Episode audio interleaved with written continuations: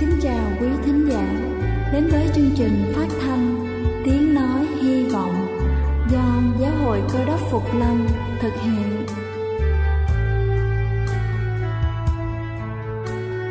Kính thưa quý vị, Đức Chúa Giêsu trước khi Ngài về trời đã ban cho các môn đệ của Ngài một điều răn mới, đó là họ phải yêu thương nhau như chính tình yêu mà Ngài đã dành cho họ Quả thật vậy thưa quý vị, tình yêu thương là một món quà vô giá mà Chúa đã ban cho nhân loại và đó cũng là thông điệp mà chúng tôi muốn gửi đến toàn thể quý vị. Nếu quý vị muốn tìm hiểu thêm về chương trình, về niềm tin hoặc muốn nghiên cứu về lời Chúa, xin quý vị gửi thư về chương trình phát thanh Tiếng Nói Hy Vọng, địa chỉ 224 Phan Đăng Lưu, phường 3, quận Phú Nhuận, thành phố Hồ Chí Minh hoặc gửi email cho chúng tôi theo địa chỉ tiếng nói hy vọng amos@gmail.com. Ngoài ra, quý vị cũng có thể liên lạc với bất kỳ hội thánh cơ đốc Phục Lâm tại địa phương gần nhất. Xin chân thành cảm ơn và kính mời quý vị lắng nghe chương trình hôm nay.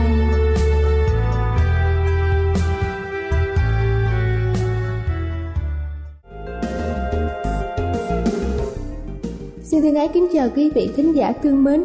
Chúc quý vị có một buổi sáng làm việc thật hiệu quả. Hôm nay tôi xin được gửi đến quý vị một mẫu chuyện ngắn với tựa đề là Nụ cười. Người phụ nữ mỉm cười với một người hoàn toàn xa lạ, có gương mặt đượm vẻ đau buồn. Nụ cười như giúp ông cảm thấy dễ chịu hơn. Ông nhớ lại sự tử tế của một người bạn đã giúp ông vượt qua khó khăn và ông quyết định viết lá thư để cảm ơn người bạn ấy người bạn ấy rất vui khi nhận được lời cảm ơn chân thành. Nên để lại một số tiền qua hào phóng trên bàn sau bữa ăn trưa tại một nhà hàng. Người hầu bàn ngạc nhiên với số tiền thưởng này quá lớn, nên đã đặt tất cả số tiền này vào một cuộc cá cược để thử vận may. Ngày hôm sau, có được tin mình thắng cược. Anh trao một phần tiền cho một người lang thang. Người đàn ông ấy đã vô cùng cảm kích bởi đã hai ngày ông chẳng có gì lót dạ. Sau bữa tối thịnh soạn với bánh mì, bơ và sữa, ông trở về căn nhà tồi tàn nơi có nhiều người nghèo khó khát cư trú. Và lúc đó ông nào hay biết rằng mình sắp phải vật lộn với số phận của mình.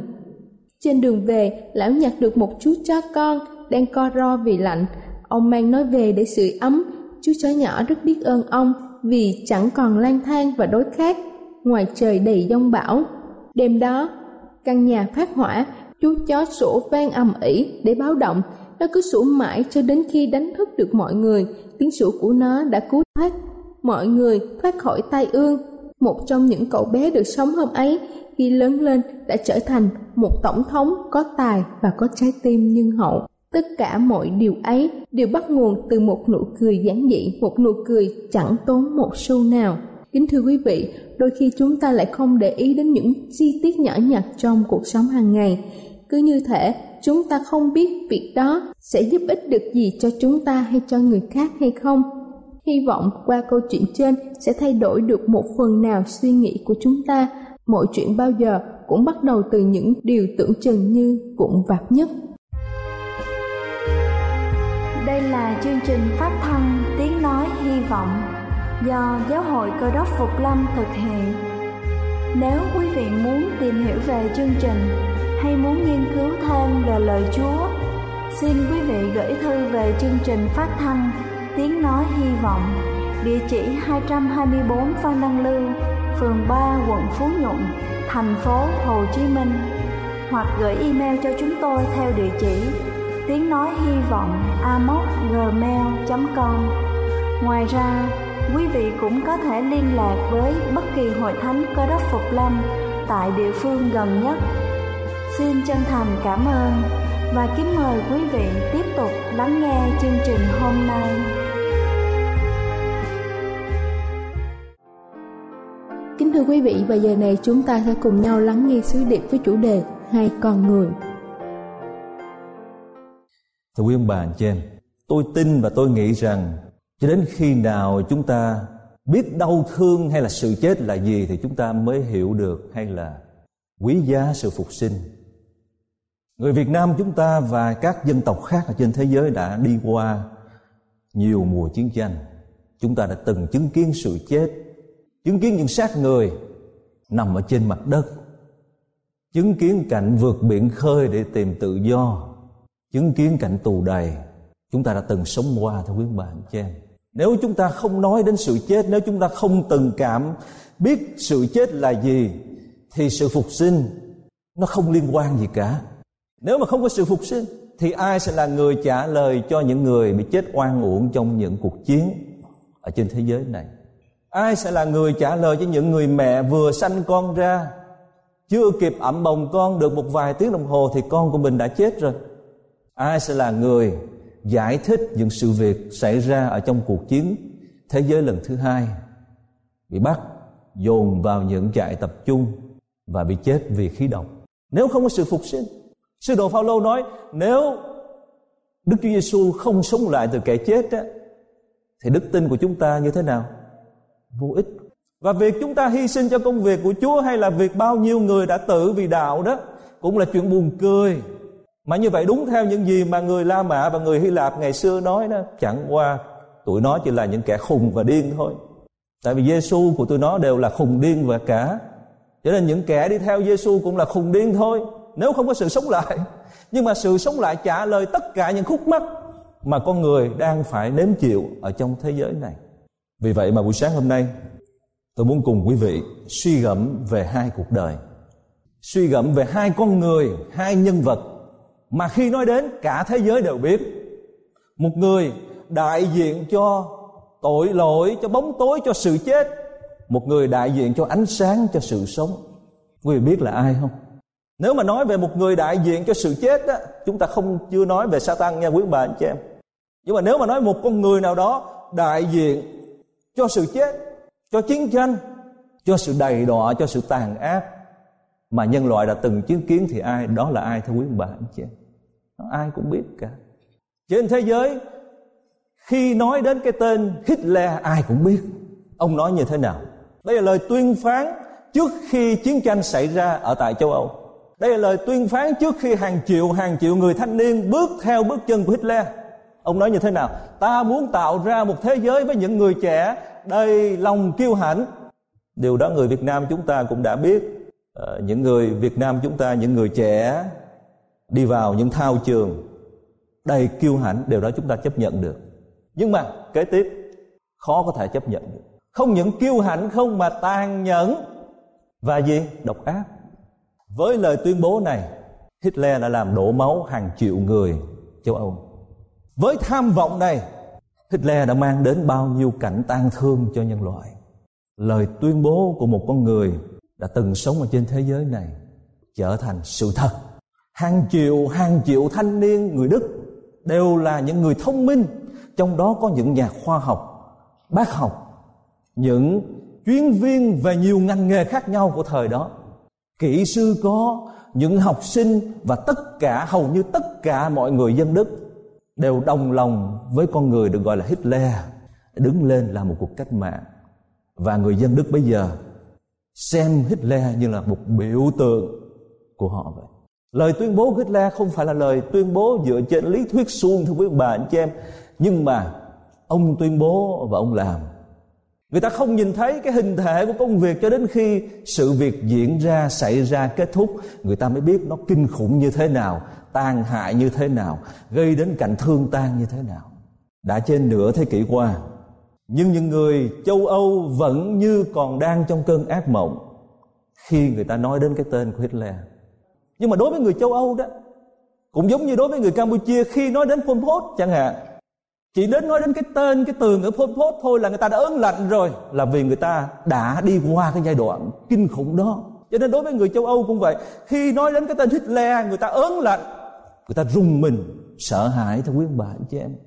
Đã nửa thế kỷ trôi qua, nhưng mà những hình ảnh của sự tàn ác do Hitler gây ra vẫn ám ảnh người dân châu Âu vẫn ám ảnh ám ảnh đến giây phút này.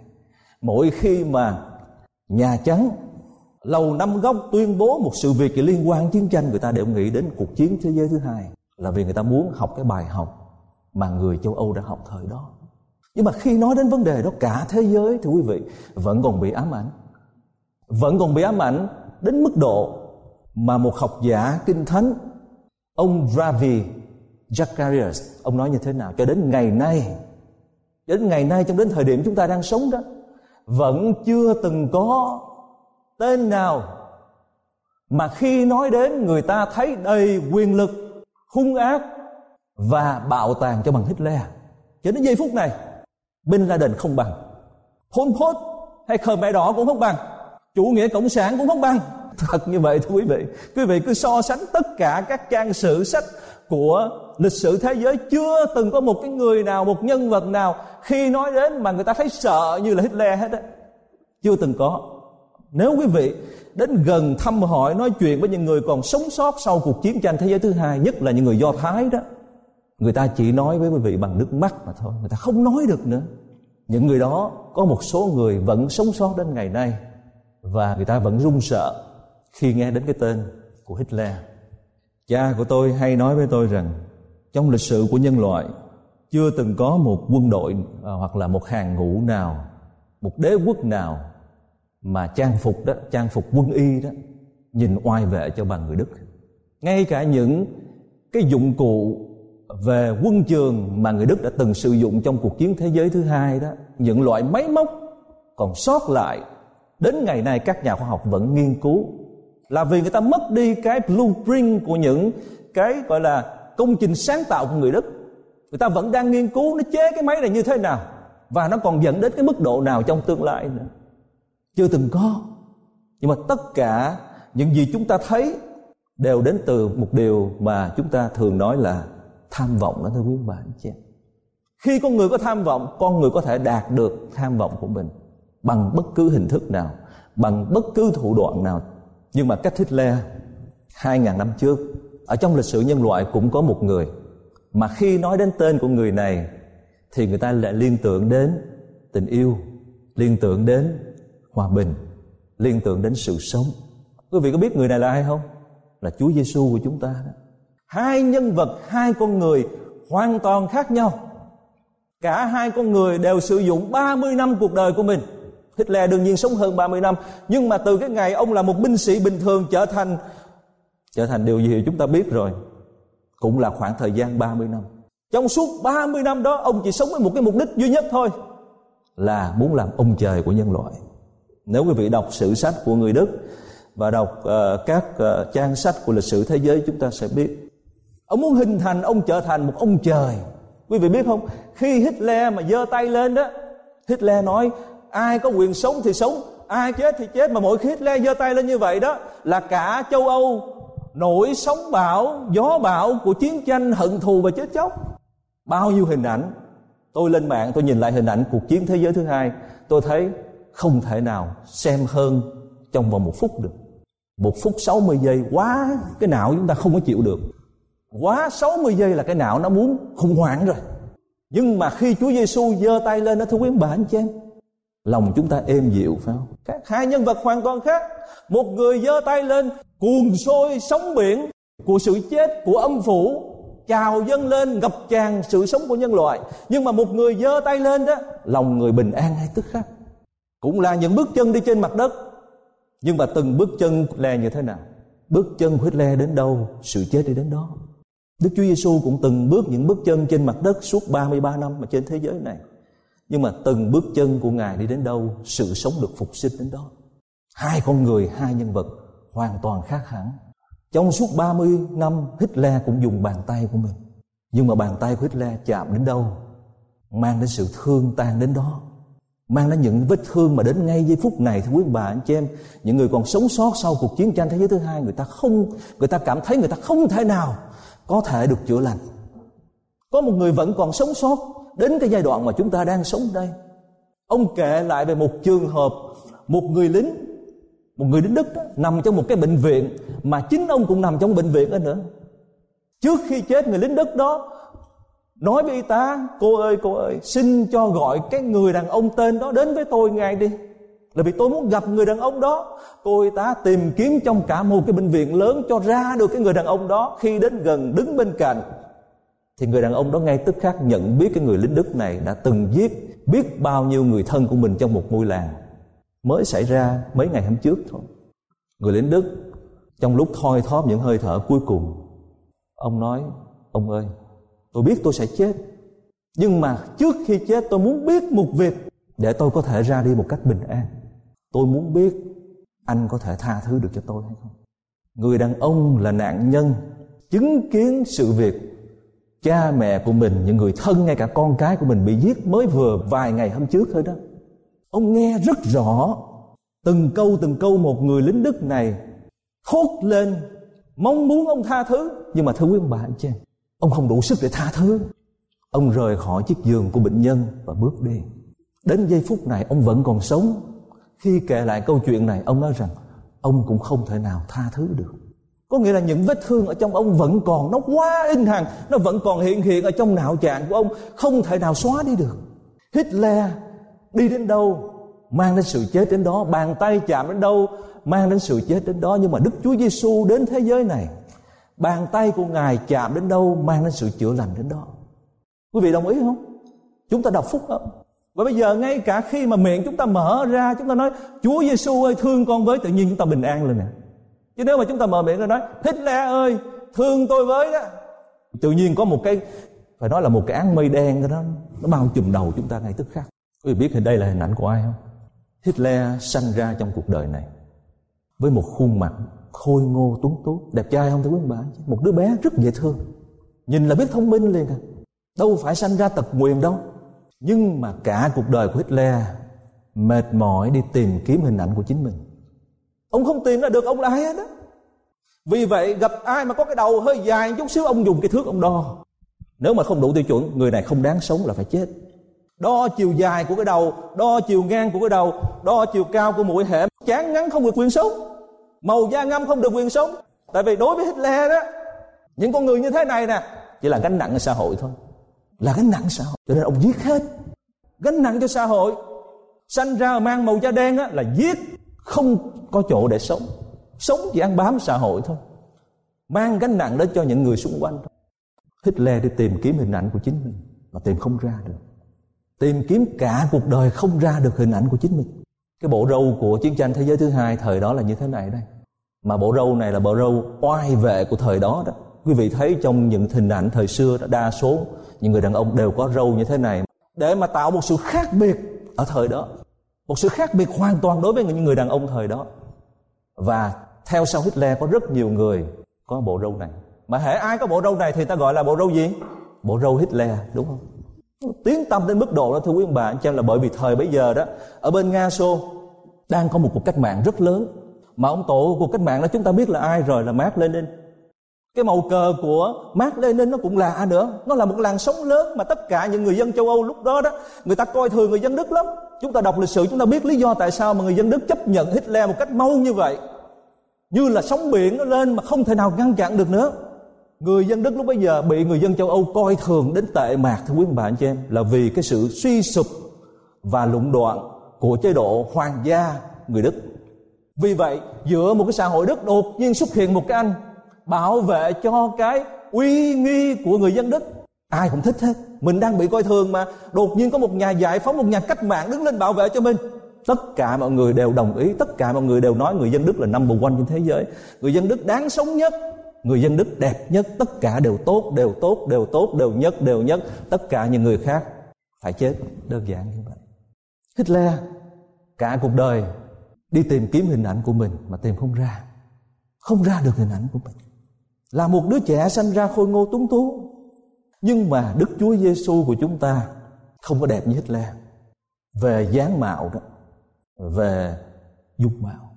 Kinh thánh nói như thế nào? Khi mà Đức Chúa Giêsu đến thế giới này đó, cái dáng mạo, dung mạo của ngài đó không có vẻ đẹp để người ta ưa thích.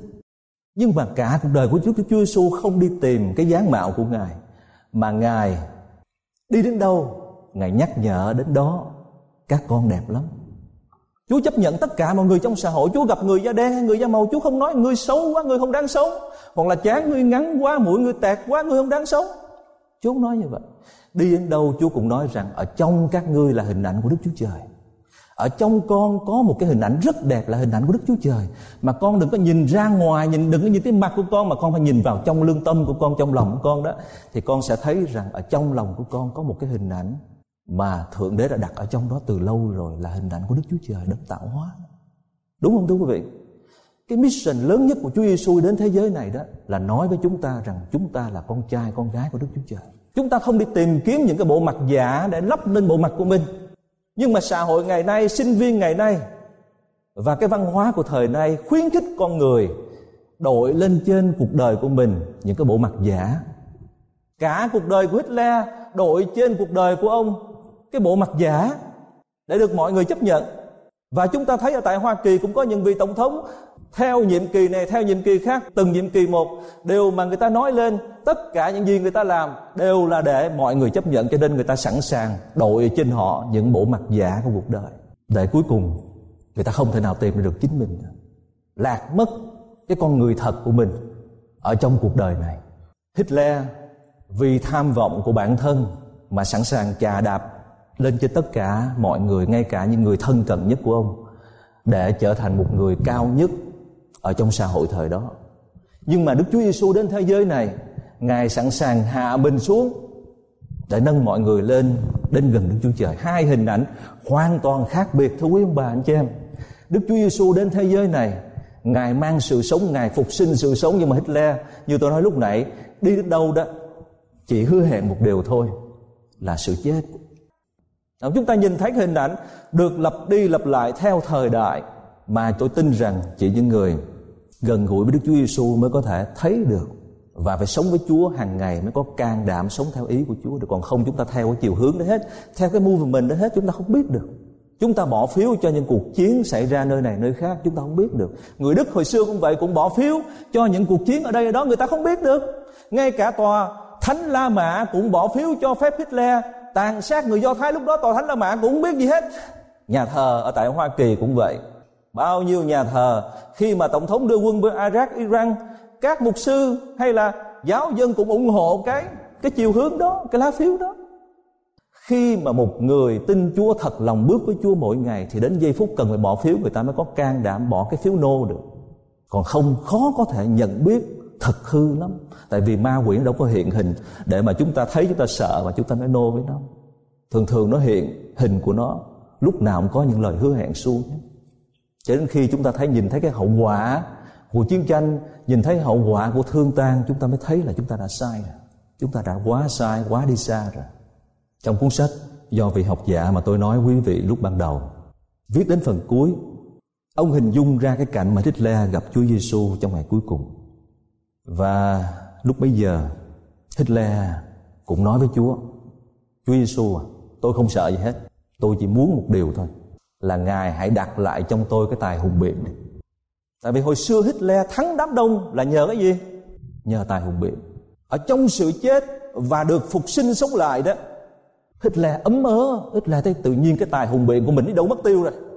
Tôi có thể biện minh cho tôi được, nhưng mà xin ngài hãy một lần nữa cho tôi tài hùng biện Chúa Giêsu nói được ta sẽ đặt trong môi lưỡi của ngươi tài hùng biện lúc bấy giờ Hitler biện luận với Chúa, biện minh với Chúa về những điều mà mình đã từng làm ở trong lúc mình còn sống.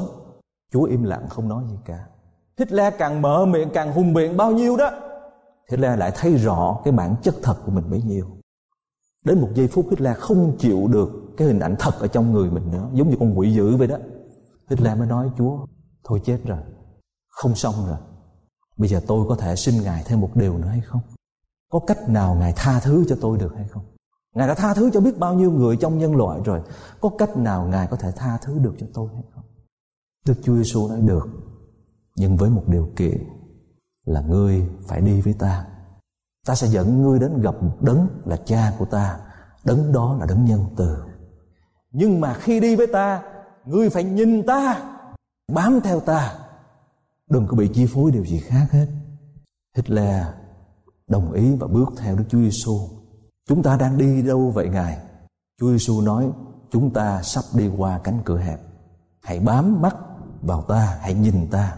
Hitler tiếp tục đi. Hitler nói, Ủa, tại sao cánh cửa càng lúc càng mờ dần vậy? Hình như Ngài là cánh cửa thì phải. Chúa Giêsu nói, đúng rồi.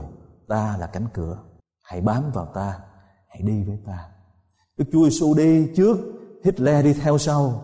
Và đột nhiên hitler nhìn thấy ở phía dưới có một cái hình ảnh nào mờ mờ mờ mờ mờ mờ không rõ. Nên là nhìn kỹ một chút xíu nữa nó vẫn mờ nhưng mà Hitler có thể nhận được đó là khuôn mặt của một kẻ thù. Hitler kẻ thù số một của ông Stalin. Hitler nói ủa tại sao con người này lại lẫn quẩn đâu đây? Ở, ở nơi này hả Chúa? Tại sao kỳ vậy? Tại sao có Stalin ở đây? Chúa Giêsu nói đúng đó là Stalin. Nhưng mà ta nói với con hãy để mắt nhìn ta. Đừng bị chi phối. Hitler lúc bây giờ không xoay về hướng của Chúa được nữa, mà mắt, hai con mắt của ông có nhìn chăm chăm vào Stalin. Và càng nhìn thì lửa hận thù ở trong Hitler càng sôi sục lên. Đột nhiên dưới chân Hitler có một cái vực thẳm mở ra và ông rớt xuống. Khi còn ở trong trần giới này, đã có những lần Hitler rớt xuống, Hitler vẫn có thể bám được một điều gì đó. Nhưng mà ở ngày tận thế, khi ông rớt xuống, bàn tay không với được gì hết. Không bám được, không khí không với được gì hết. Hitler sợ quá, la thật lớn lên, kêu thật lớn hơn lên, khóc vừa khóc vừa nghiến răng, vừa khóc vừa nghiến răng. La thét kinh khiếp. Nhưng mà ông càng la, ông càng thét lên đó, thì ông lại nghe đó không phải là tiếng thét, tiếng la của ông, mà tiếng thét, tiếng la đau đớn của những người đã bị ông giết cách đó nhiều năm và tiếng khóc đó cứ khóc bên tai của ông cho đến cái thời điểm mà kinh thánh gọi là đời đời. Hai con người, hai nhân vật đã từng sống trên hành tinh này. Và ngày nay, theo quý ông bà, anh chị em, vẫn có những người bước chân theo dấu chân của con người được gọi là Hitler. Trong thế hệ trẻ cũng vậy. Đi tìm kiếm hình ảnh thật của cuộc đời của mình. Và những vị tổng thống cũng vậy. Ở tại Việt Nam chúng ta cũng có những người như Hitler những người đang cầm quyền ở tại Trung Quốc cũng vậy. Và các quốc gia trên thế giới cũng có những nhân vật. Chẳng qua là mang cái mặt nạ khác nhưng mà cái tâm tưởng cũng tương tự như vậy. Họ coi thường đức chúa trời và lộng hành tàn sát độc loại. Nhưng mà thưa quý ông bà anh chị em ở trên thế giới này cũng có rất nhiều người bước theo bước chân của Chúa Giêsu. Càng bước gần bước theo Đức Chúa Giêsu, họ càng nhìn thấy rằng ở trong họ có một hình ảnh rất đẹp là hình ảnh của Đức Chúa Trời được đặt ở trong lòng của họ. Từ thuở mà họ mới được hình thành trong lòng mẹ rồi. Càng gần Đức Chúa Trời, càng gần Đức Chúa Giêsu bao nhiêu, chúng ta càng thấy chúng ta đẹp. Đẹp cái đẹp thật sự đó thưa quý ông bạn chứ. Đẹp cái đẹp thật sự của một con người sống ở trên thế giới này.